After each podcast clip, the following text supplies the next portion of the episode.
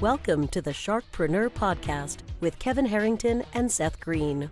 Kevin Harrington is the inventor of the infomercial, one of the original sharks from the hit TV show Shark Tank, and has generated over $5 billion in TV and digital direct response sales. Seth Greene is the world's first trusted authority on cutting edge direct response marketing, a best selling author, and the only three time Marketer of the Year nominee. On the podcast, Kevin and Seth interview sharkpreneurs who share straight talk on what it takes to explode your business. Why do so many businesses struggle while others seem to explode overnight? Do you wish you had the secret to this type of exponential growth? Now, I've scaled more than 20 businesses to over $100 million, and it's not just luck. In my new book with Mark Timm, Mentor to Millions, you'll learn the repeatable framework I use in all my business ventures for massive success. Order at kevinmentor.com and get over $1,000 in bonuses. Head to kevinmentor.com. Welcome to the podcast. This is your host, Seth Greene. Today I've got the good fortune to be interviewing Eric Berman, the Papa Shark of Brandetize that amplifies business to consumer brands through digital marketing. Eric, thanks so much for joining us. Thank you so much for having me today. Let's go back in time a little bit. How'd you get started? Uh, you know, my career um, actually was uh, right after uh, UC San Diego. I, I was I, I, didn't really realize you're an entrepreneur until you just start getting into business. And um, I noticed something in looking back. A lot of my friends went off to the corporate world, and I I just didn't feel the need to do that. So what was more exciting is a couple buddies starting this idea and they said hey we have this idea to kind of revolutionize the college market and do some things. I said cool where's my desk? And they said well it doesn't pay anything. I said that's all right. I am just want the experience. So i went in there and that led to about 18 months of no salary and just building stuff. And uh, you know parents thought i was crazy and then uh, then you fast forward, and three of us led to 12 of us led to 400 people, uh, led to raising almost 100 million dollars, and we were in, actually in hindsight the first Facebook of all Facebooks, first social media company that we had built. And um, you know, it's just really I like to say I had my my street smart MBA, just go out there and figure shit out. Um, pardon my language. You know, when you're in there, you're just hustling and grinding, and and you know, kind of starting every department, replacing myself with people better than me, and and just learning on the fly um, you know, thought I was going to be retired at, at 28 years, er, 28, and then the uh, big stock market crash of 2000. I was unfortunately uh, got hit in that well where, where we were about to go public, but then uh, all of a sudden lost everything. And so um, we went from the number one site in the college space and the number 40th biggest site in the entire internet to, to sort of losing it all. Um, and uh, it was quite a roller coaster ride. And that was, I'd say, the first phase of my entrepreneurial journey. Wow. Well, that's quite a phase. And the longer version of that story should probably be in a book somewhere. Am I allowed to ask what the site was?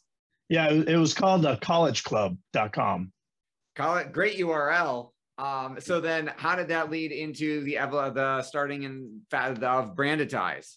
Yeah, well, um, you know, while we were running that business, and by the way, a side note, my brother ended up starting MySpace, so that I get that for for I guess Berman family uh, uh, fun there.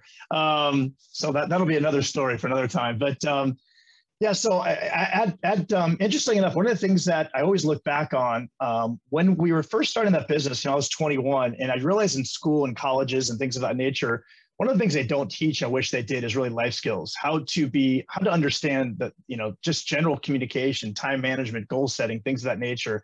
And i really started te- getting learning that stuff through the, the, the likes of tony robbins brian tracy um, the famous initial gurus if you will at the time um, so much that uh, you know my mentor or, or, that sort of started the company uh, we used to lock ourselves in the room at 6 a.m and 6 to 7 every morning was breakfast with brian tracy and tony robbins and that really helps set the mind for what the entrepreneurial journey really about just being a professional. There's so many cool skills that you just don't learn in college. And the reason why I share that story is when I left College Club, um, I got the honor to meet Brian Tracy, who I was he was sort of a hero of mine because I listened to all his stuff.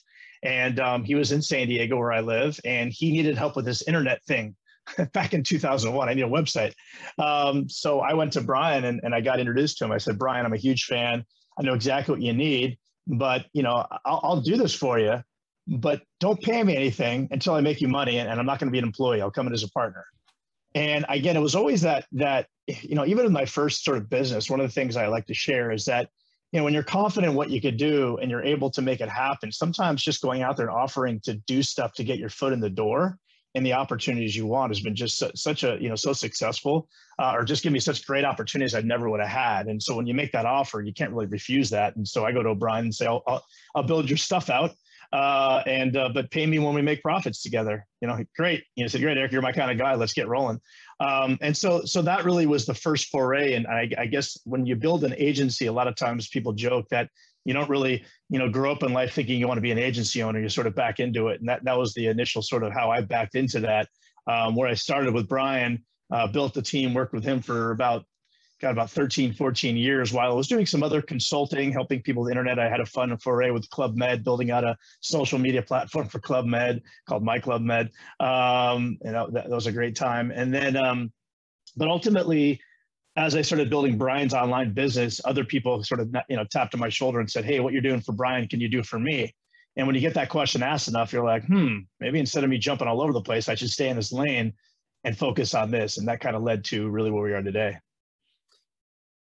Wow. So that's an incredible story and a whole lot of ups and downs along the way, I am sure. Um, who was the first client after Brian Tracy? Um, it's uh, well, one of our, our best clients uh, now. It's a guy named Phil Town, who yep. his business brand. Yeah, you know Phil. He's a uh, Rule One Rule Investing. Number one, absolutely. Yeah, and that's been an amazing, amazing journey with Phil. And another big name was Jack Canfield from Chicken Soup for the Soul. Um, and uh, we, have had a couple other sort of misses along the way as we picked up those great clients. Um, don't even remember some of them, but that's that's again part of the journey is sort of you just get out there and start swimming and and you know reflecting on why certain clients didn't work out and why certain clients did work out and really kind of continue to pivot to go down that positive direction. That makes a lot of sense. Who is an ideal client for you now?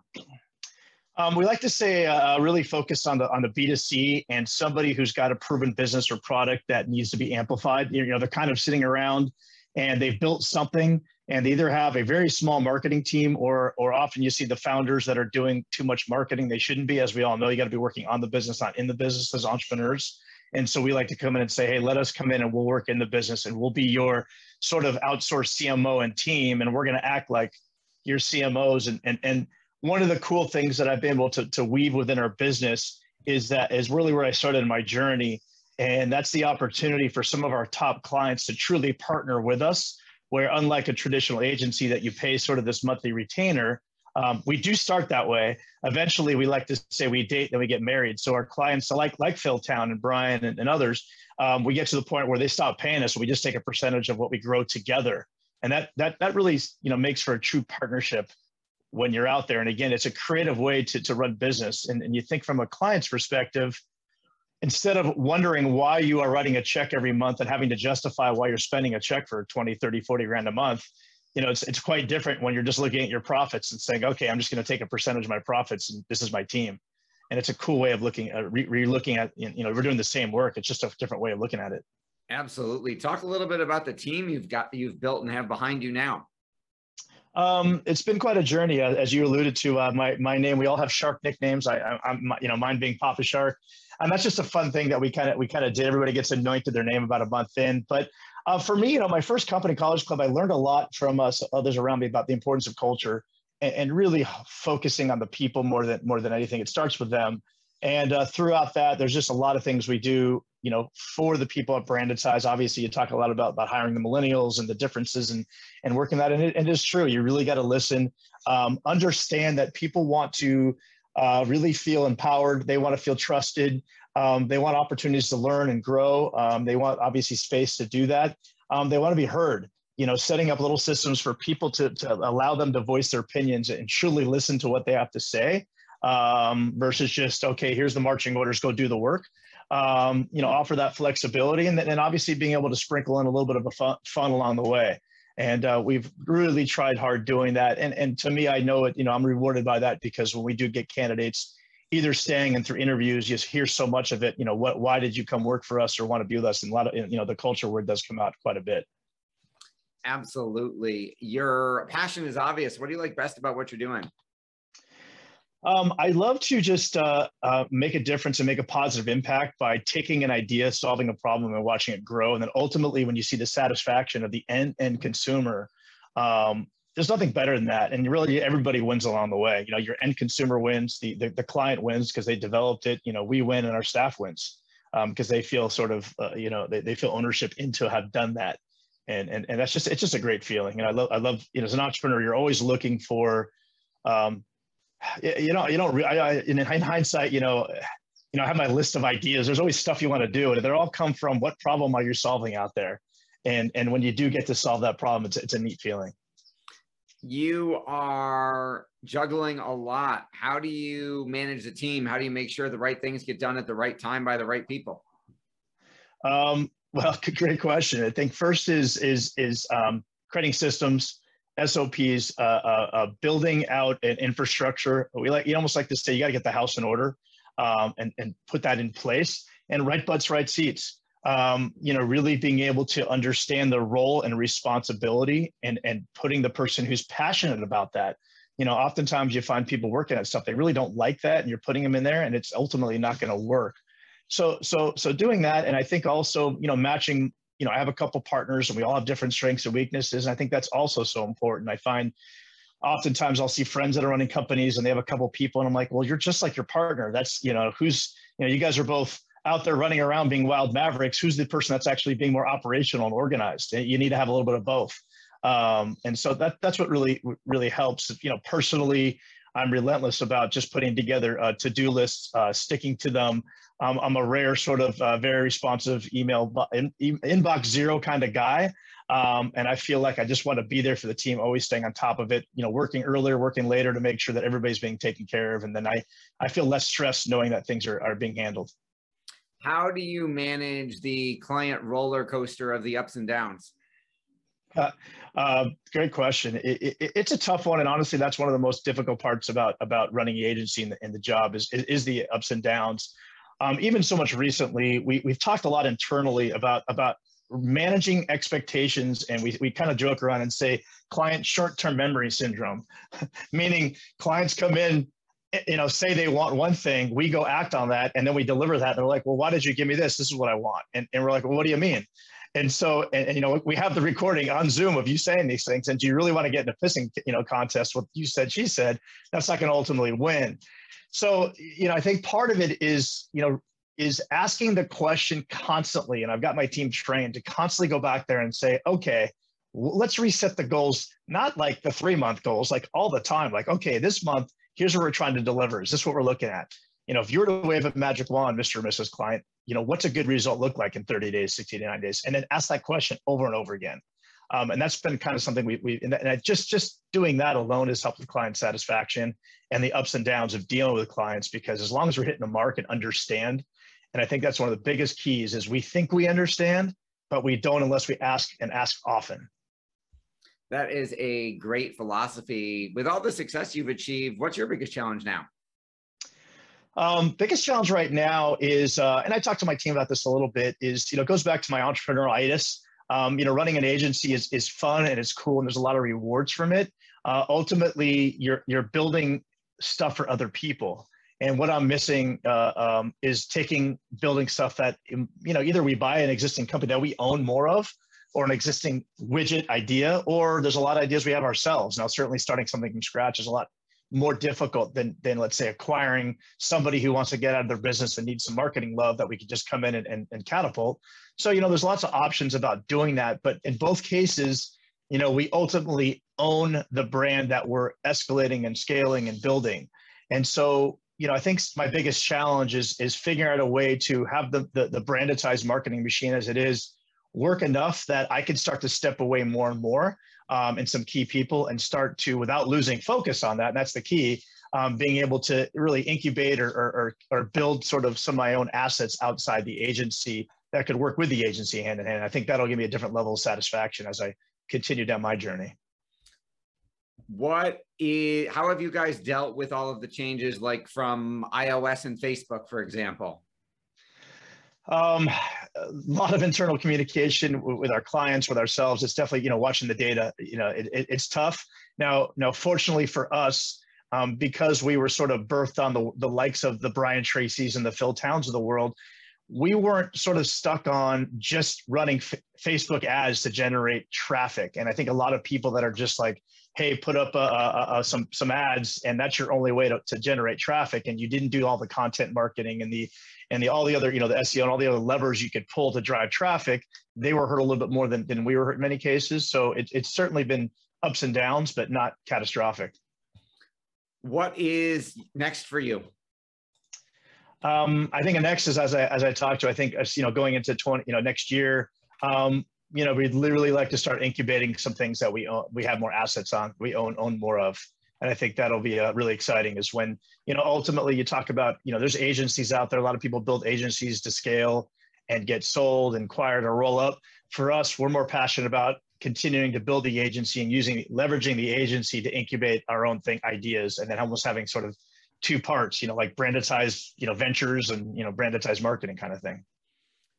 Awesome. What do you do when you're not at the office? What do you do for fun? Um, I, I travel a ton and for forever I was traveling a lot with my buddies. I'm sort of the, the, the guy that would organize all the trips with everybody and we do crazy long trips. I also, um, have a uh, uh, into horse racing. Um, have a syndicate with some friends, and we have some big race horses. In fact, we were in the Super Bowl of racing last weekend, the Breeders' Cup. We had a couple horses, and that's really fun. But most importantly, I uh, finally settled down at my ripe young age of 49, and uh, and uh, and I found a woman of my dreams a couple years ago. Got married and had our first baby at at 49. So um, I'm enjoying the family life right now, and it's been it's been such a cool experience. Congratulations. Well, Thank for you. our folks watching and listening who want to learn more about you and all things Brandetize, where is the best place for us to send them? Uh, brandetize.com. That's brand E T I Z E.com.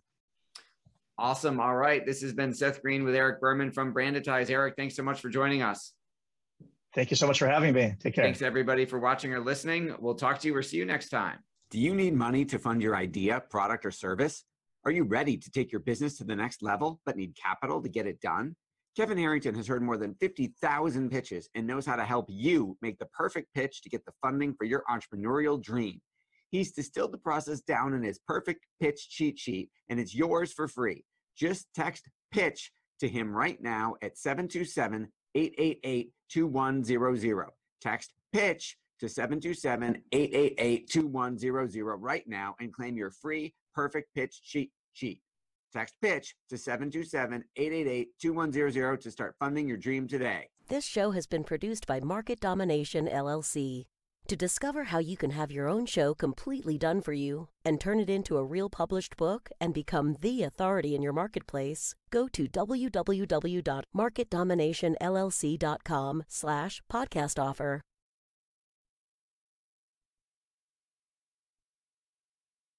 This podcast is a part of the C Suite Radio Network.